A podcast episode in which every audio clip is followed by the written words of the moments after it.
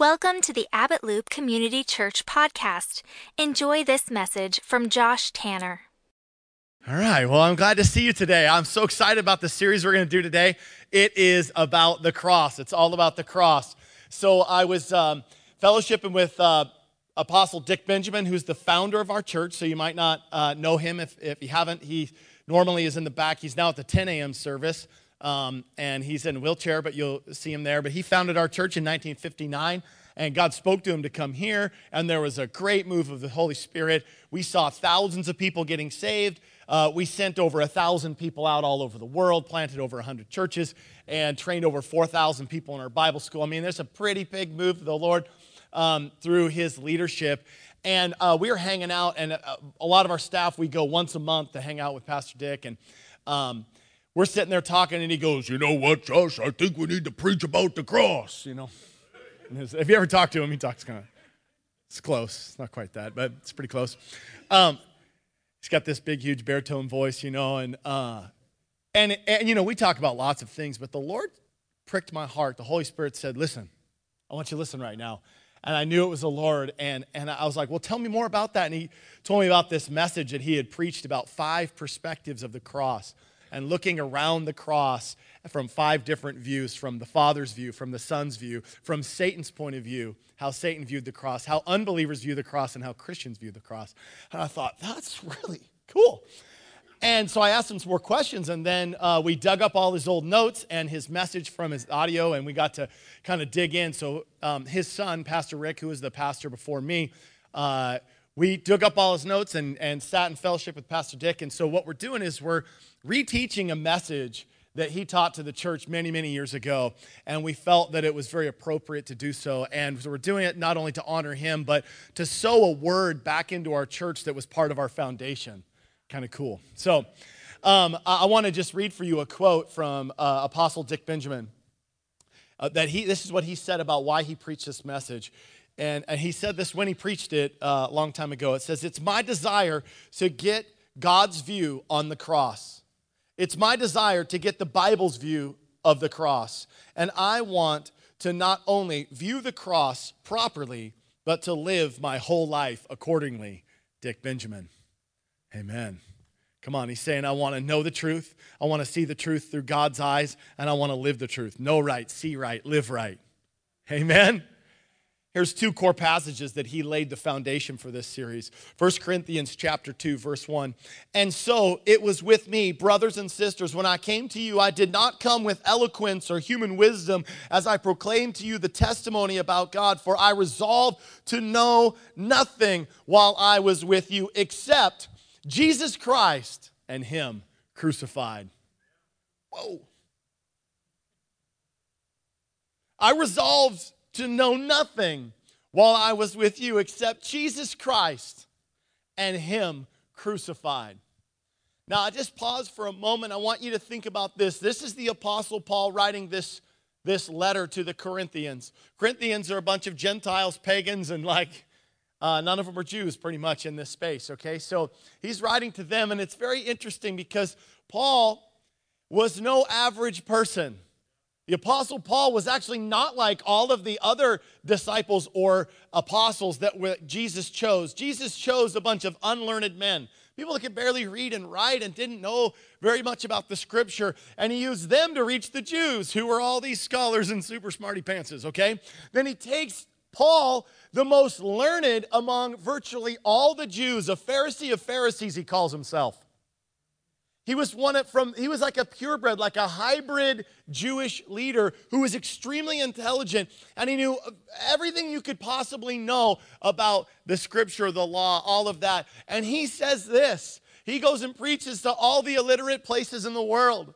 God takes the foolish things of this world to confound the wise, doesn't he? He probably did that on well, he did that on purpose.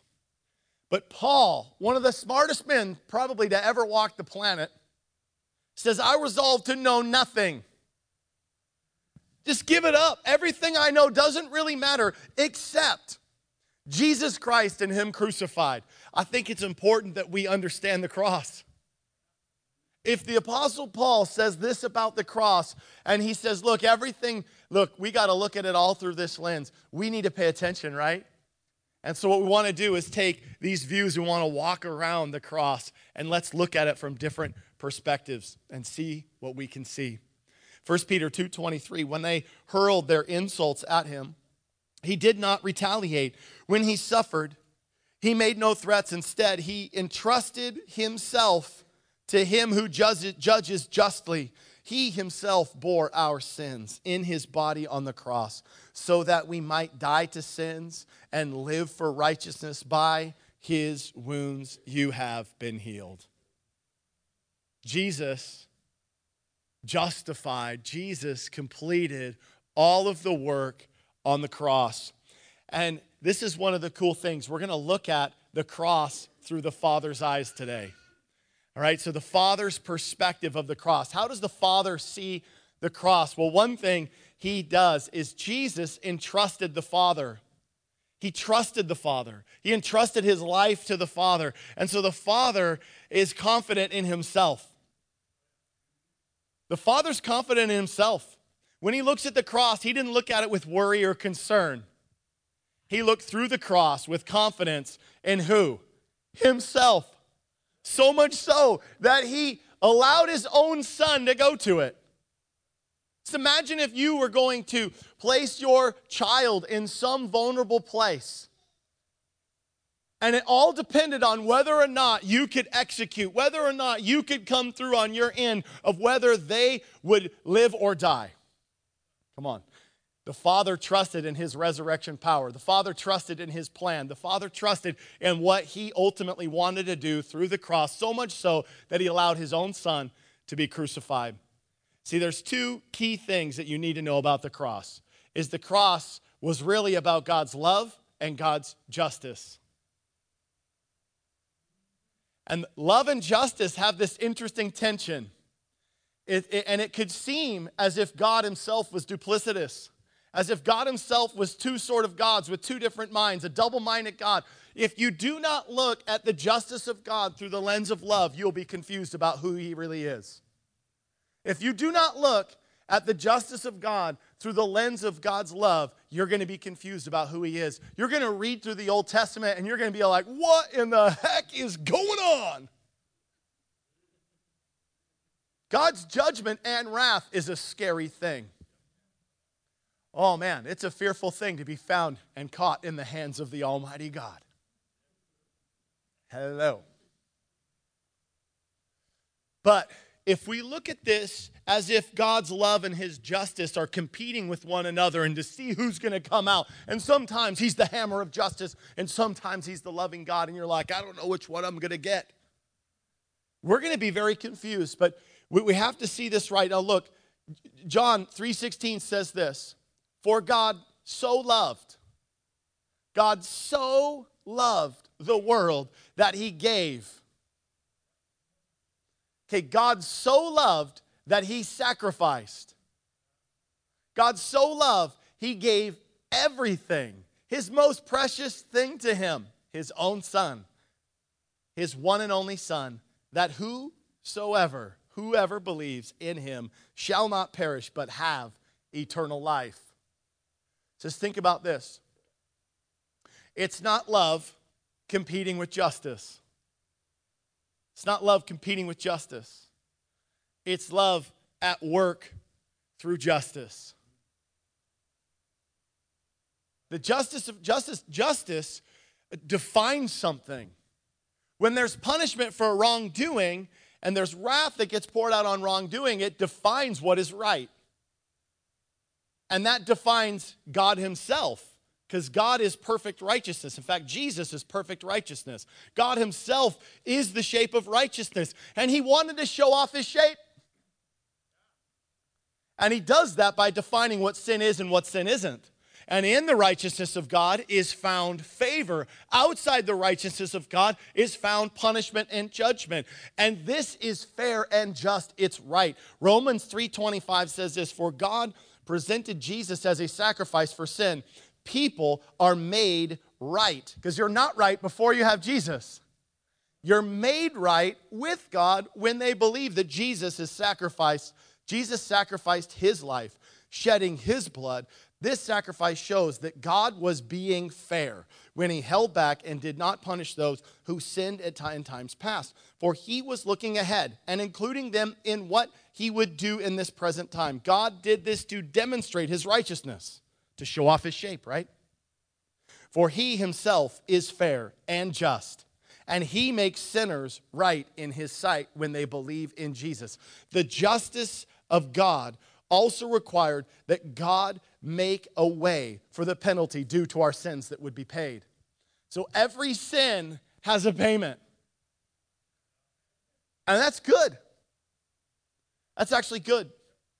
Right and wrong, justice, payment for sin. But God wanted to work through it so that He would be defined, His nature would be defined, we'd understand what perfect love is.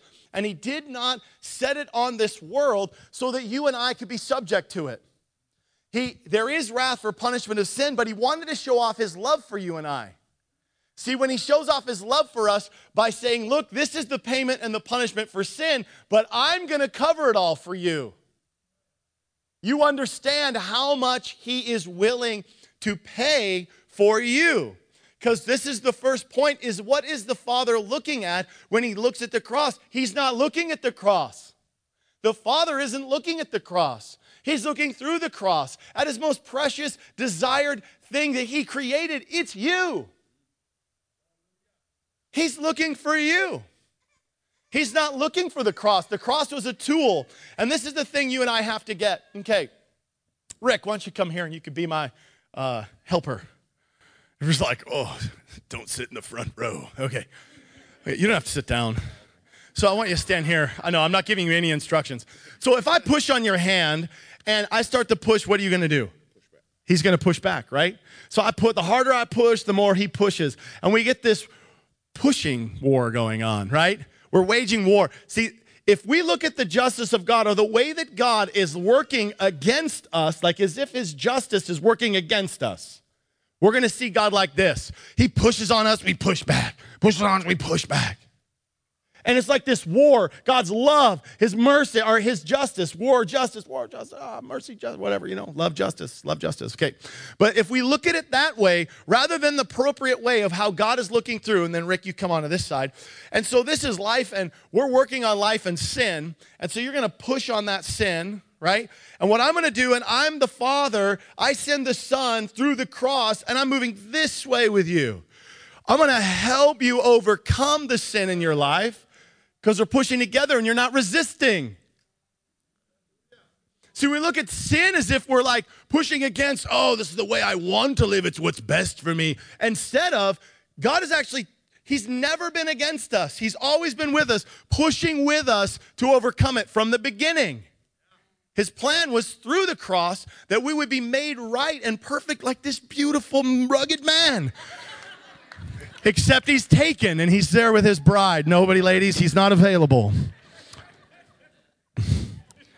Thanks, Rick. Thanks, Rick. All right. See, we're, when we see what God is doing, He's pushing with you, not against you. You understand? He's for you. He's for you. God's love motivates justice. God's love is, is motivating justice, working through justice to produce righteousness in you. By His grace, by His mercy, nothing you could have done, nothing that you could ever do that would cause you to be made right with God, only through the grace of God that you and I could ever be made right. But this is the thing is that God's love, his, his, it was His plan from the beginning it wasn't some made up secondary plan B. Jesus on the cross being the payment for your sin, that sacrifice to take on the wrath of God was his plan A. And he takes the wrath and the punishment so that you know what's left over? Favor. So, you know what the Father sees through the cross? He sees the favor he's putting on you. His view of the cross is this is his tool, his instrument to provide favor for his kids. How awesome is that? See, so many times we get this view that God is this big bad God who's just like looking at Jesus And when he sees Jesus, he loves him, but then you're on the other side, just barely. Thank God Jesus is filtering out all your doo doo. You know? All your bad, you know, way you behave. He just like, man, thank God I have Jesus, who's the good one, and all these joker kids of mine out there screwing around, making me put my son on the cross. You hear the shame in that? That's if you only view through justice. But when you see it was motivated by love, you'll never see that. You'll never see that God is this big, angry God. No, He is this God of love who's always trying to produce righteousness. He's always trying to reach out and find us so He can cast favor upon us. And it pleased Him to put His Son on the cross. He actually prearranged and planned it. We'll see that. But in, a, in the big why of why God did this, you've got to understand this why. Of why would He do all of this? Listen, he, in the beginning, he made man and he puts them in this garden, this perfect utopia. And, he, and they're in the perfect presence of God. And they seemingly have just about everything. They have just about everything they need. Just about. Except man was in the perfect presence of God, but man was without loss. Man was without hurt. Man was without suffering. Man was without pain, regret, sorrow, loneliness, trauma, and defect. Man was without, placed in the perfect presence, but still without. See, God gave us this amazing ability, and it, and it shows off what He truly loves. He gave us this ability to choose. And he knows, he, he created us, so he knew exactly what we would do. And he knew exactly what we needed so that we could be in a perfect love relationship. The paramount or the peak, the, the critical peak of love is when you and I get to choose, and we choose in a way where we are reckless and abandoned, we want nothing else. And the only way we could do that is if we learned to be without. If we learned to be without his presence if we learned suffering. See, you don't understand what it feels like in your real life, what, what, what love and what peace and what, what, what patience and what freedom really is if you haven't suffered. See, you don't understand peace if you haven't been in war. See, in a time of war, you come back to peace, you're like, this is good. You imagine what it would be like, uh, oh, at war, but if you haven't gone, you don't know. If you haven't suffered, you don't know what rest really is. Just saying. If you haven't been sick in your body and close to death, or your bones ache every day, you're like, I, hate my body. Because every moment it screams at you, don't move, quit moving, don't get up. If you haven't felt that, which I pretty much haven't in my whole life. I don't understand. You don't really understand what it would really be like to be in perfect health and then appreciate that perfection in health. Some of you know that. And you're like, I can't wait for that glorified body. See, when you get to heaven, because you were without here you're going to be in heaven going thank god i chose jesus. And if god if the, god put that knowledge of tree and evil uh, good and evil that tree in front of you when we go to heaven after you've experienced loss suffering pain uh, dysfunction or trauma or defect you see that tree you're like no i'm touching that. Heck no. But if you and i go back and we were Adam and Eve, I promise. You're like Dennis the Menace. You can't help yourself. Put that little red button in front of Dennis the Menace. Don't touch it, Dennis. Ooh. Don't touch it. Ah, boom. You're going to poke the button. You're going to touch the button because you are Dennis the Menace on the inside. Your flesh has to know God made us this way. It's part of the free will choice. It's what makes love so powerful. It's what makes when you love me or I love you or you love your spouse and you choose them over anybody else and you stay and you sacrifice and you give to that person. It's what makes it so special.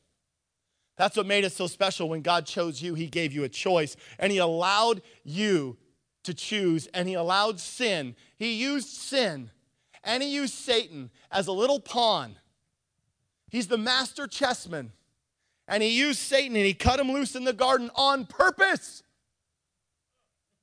You're like, that seems messed up. No, it makes sense. It, sin has a purpose in your life. Sin had a purpose. God didn't, doesn't want you to sin. Sin is bad, okay? But sin and Satan both serve God's purpose. Everything serves God. He's in charge. Listen, he Bobby Fischer is nothing compared to him, okay? Bobby Fischer is this master chessman, right? Nobody could ever beat Bobby Fischer. Where is he? I don't know. I don't know. He's gone. Bobby Fischer, a master chessman, has nothing compared, not even a drop in the bucket, to what a master planner God is. He is the master strategist. Every single detail was mapped out to perfection. Satan is a pawn in his chess game. And his end game, you know what it was? You knowing him, being the fullness of his love forever and ever, rescued by his love. That's his end game. He's not playing games with you. He rigged the game. He set it up so that he would always get you. He played Satan like a fool. He sent him loose in the garden and he goes, Oh, just wait. He says, That woman's gonna step on your head, boy. And he did it on the cross with Jesus. He stepped on the head of the serpent at the cross with Jesus. It was his plan from the beginning. He used Judas like a, like a game piece. He, he, Judas still chose, but a master chessman, if you play against a master chessman, you think you're choosing, but you kind of get boxed in where you have no choice. It's like, oh, stink, I have to move that there. Boo, there goes that piece. I feel like I play against master chessmen even with my children. Okay.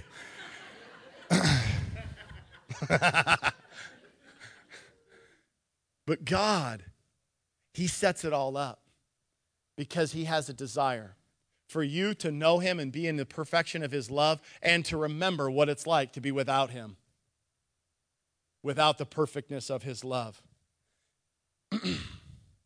See, God understands that with real love, you have to let go of what you really desire. And with you, with me, He had to let us go. That's why this principle's in the Old Testament It says, Cast your bread upon the waters, it will come back to you. This is why when He teaches us to give of our finances, of our life, of our whole, of our ministries, we give away of ourself in any of those contexts, it's always about us learning how to love, to give, he so loved that he gave his life. And when we're giving, when we're sowing into other people's lives, giving up of ourselves and sacrificing for them, that is when we start to understand real love. And he's never going to ask you to do something that he didn't do himself. He's not asking you to give more than he gave of your life. He's not asking you to serve more than he served with his life. He's not asking you to sacrifice more of the things that you care about than he did. He gave it all. He so loved the world, he gave his one and only son. See, the Father's view is that He looks past the cross at the world that He made, the people that He made, and looks at the favor that He wanted to pour out on them, the relationship that He could have with them. He looked through that, and it was necessary. It was a necessary tool, it was a necessary part of His strategy to recover what He loved. It wasn't the recovery plan. Okay?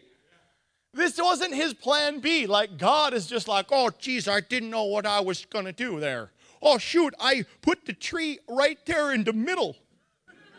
Oh, what was I thinking? I can't believe I did that. Oh, no. Oh, and then the devil, why did I even cut that guy loose? I thought he was a good guy. He said he's going to sell me some hairbrushes, and then he just goes in there and tears everything up.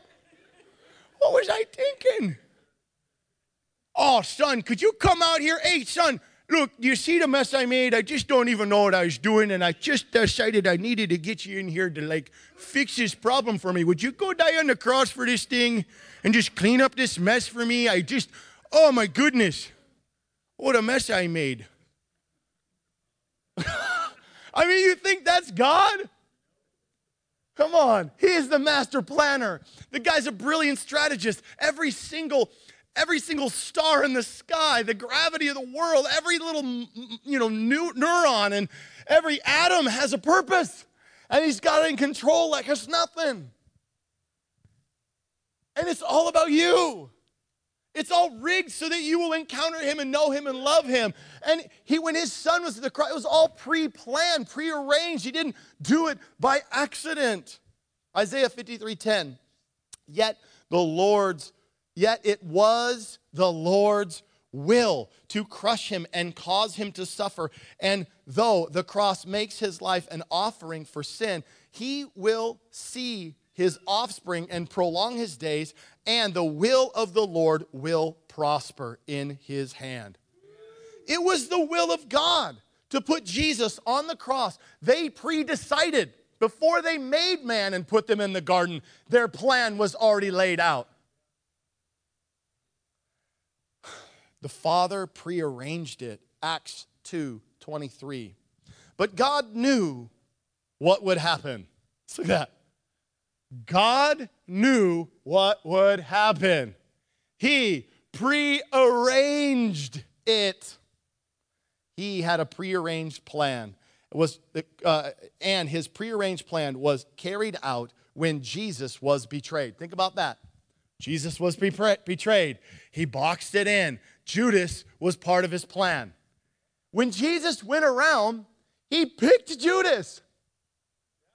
He knows the beginning and the end. The Holy Spirit, the Father said, pick that one. And he goes, yep, that's the guy.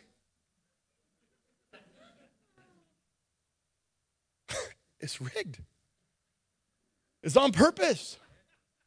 He prearranged the plan for him to be, tra- be betrayed with the help of the lawless Gentiles. See? Even all the Gentiles were in on it.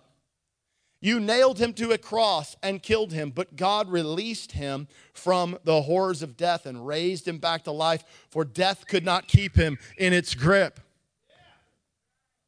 It's all part of the plan, pre arranged plan for you to rescue his kids. See, he is that valiant warrior, that that valiant lover that loves his kids, that will protect them at all costs. And he knew for us to be in eternity, which is his end game, he needed all of these things to position them. But he's looking through the cross and he's viewing it to put favor on his kids. Galatians 3:13 But Christ has rescued us from this curse pronounced by the law when he was hung on the cross he took it upon himself the curse for our wrongdoing for it is written in the scriptures Cursed is everyone who is hung on a tree. Everything God does is planned to perfection, even choosing the cross. He chose it. The Father chose this instrument, this tool specifically, not so it'd be a symbol for you to like wave around and go like, this makes me more powerful. It's not a power tool. All right? What Jesus did on the cross is where the power is.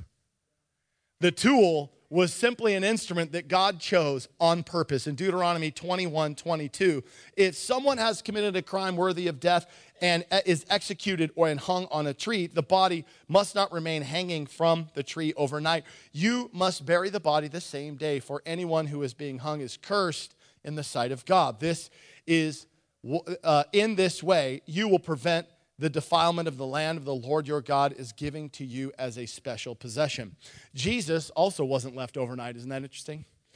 He was hung on a tree, and because he was hung on the tree, he was hung as a penalty for our sin, but he took the curse upon him. So the Father prearranged that he would be hung on a tree, and he put it in the law, and then he set it up so that it would all happen just the way he wanted. But he chose the cross. He wanted to be specific. He wanted it to not to show this that he that his justice is true and real. Okay? And, and that all the law he set up was to show that the punishment for sin, the wages of sin is death, and that no one but God himself could ever live up to it. And he wanted it on display so that everyone would know in the entire world. He set it up in the most powerful one world government that ever existed. He didn't just do this off to the side. The Father did it as a spectacle. He made Jesus a spectacle so that we would all know one, no one but God Himself could ever be like live up to the justice, could ever provide perfect sacrifice and be perfect. No one but God could ever do it. No one could live and, and up to every single law and be justified as a perfect sacrifice. No one else could do it. And he also wanted everybody to know I prearranged this. This was my plan. And I did it exactly the way I planned, by the way. So you could see it was really God. God did it, and God was on the cross. Both of those things are important. We see that the Father does this. Colossians 1:19. The Father his desire through the cross was to make peace. For God in all of his fullness was pleased to live in Christ. Verse 20. And through him, God reconciled everything to himself. He made peace with everything in heaven and on earth by means of Christ's blood on the cross. He made peace. Look, his goal was to make peace. He took the wrath on himself and made peace with us so we could experience his favor. Colossians 2:14. He canceled the record of charges against us and took it away by nailing it to the cross. It was his plan. It was his plan A. Took it all away. You can be at peace. You can be at peace. You can be at peace with God. Maybe you've known God for a while and you're like, you know what? I felt like God was this God that was resisting me and pushing against me. And He wasn't this God that was for me. And thank God, Jesus. Oh, otherwise the Father would be after me. If it wasn't for Jesus, the Son, just rescuing me, the Father would be hammering me because He was against me and Jesus is for me. And you see and you view the cross as if it was only Christ who was saving you that day. It was not just Jesus. It's the Father. It was his plan from the beginning. And his view of the cross is you. It's peace with you. It's his wrath poured out on himself so that he can have his favor and his peace poured out on you. And so, if you've seen God wrong in your eyes, then today's just a day that we shift, okay? Let's shift something. Let's shift the way we see God. And let's, let's allow ourselves to see through His lens. And maybe today you've never made Jesus the Lord of your life. Maybe you've never committed your life to Him. And you're like, you know what? I like this God. This is a God that's not making you do a bunch of rules and step up, measure up, do all kinds of stuff. He's a God that did it for you. But this is the truth is that he is a just God, and the wages of sin is death. And the Bible says that all have sinned. We all have blown it. We've all missed the mark. And in every one of us has, has missed the perfect will of God. And we have to pay for that if we don't choose Jesus. If we don't choose the work that Jesus did for us on the cross, if we don't buy into the master plan the Father has through the cross to pour out his favor and peace on us, then we miss out. And you have to pay for that price, that penalty, that sin on your own. That is not going to be awesome. Okay? That's not going to be good. The Bible says that it's permanent, permanent separation from his presence and his love. The Bible calls that place hell. I'm not sure how bad it's going to be, but I'm not going to try it out. Okay? I don't try out Motel 6, and I'm not trying that place out. Okay? I recommend you try the Embassy Suites, okay? You try heaven, okay? Try it. Trust me. It's going to be way better. God's plan for you is good, it's perfect. His plan for you was peace. And the Bible says very simply if you just choose Jesus, believe in the Son, you'll be saved. He made it so easy, but you have to believe He's God and believe in your heart, confess with your mouth He is your Lord, your Savior, your God. And you will partake, you'll take on that peace. I'm going to pray over you before we start to worship and do communion. Father, I thank you so much for your great love. Will you pour out your love on your people right now? Come on, if you want to lift your hands, go for it. Pour out your love on your people, Father. I pray for just an outpouring of your love and the revelation that we would see the way you see, God. We would see the way you love us so deeply. Father, we want to fall in love with you. God, we need a fresh filling of your love, God. We don't want to walk out of here empty and we want to walk out full. God, we want to see you. Lord, let your goodness just wrap us up comfort us in your love, God. Remove any wrong thinking, God. We just pray that you would destroy the wrong thinking. The enemy has tried to get us to see that you're a punishing, evil, bad God when you're the most loving God. You're the most loving thing. Uh, in this cre- in your creation god your love motivates everything let us see the way you see live the way you live god we love you today let us fall in love with you God, because you did so much. We see it, God. We see how you did so much for us. It was always about us being in your perfect presence forever and ever and ever. Thank you for that, Lord. Pour out your blessing, your favor on your kids. God, I pray that everything they put their hands to would prosper. God, that the good, the good plan, the best plan that you have for each one of us, God, would come our way. In Jesus' name, amen. Thanks for listening. If you enjoyed this message, please connect with us at abbottloop.org and like us on Facebook. Services in Anchorage, Alaska are at 9 and 11 a.m. We hope to see you soon.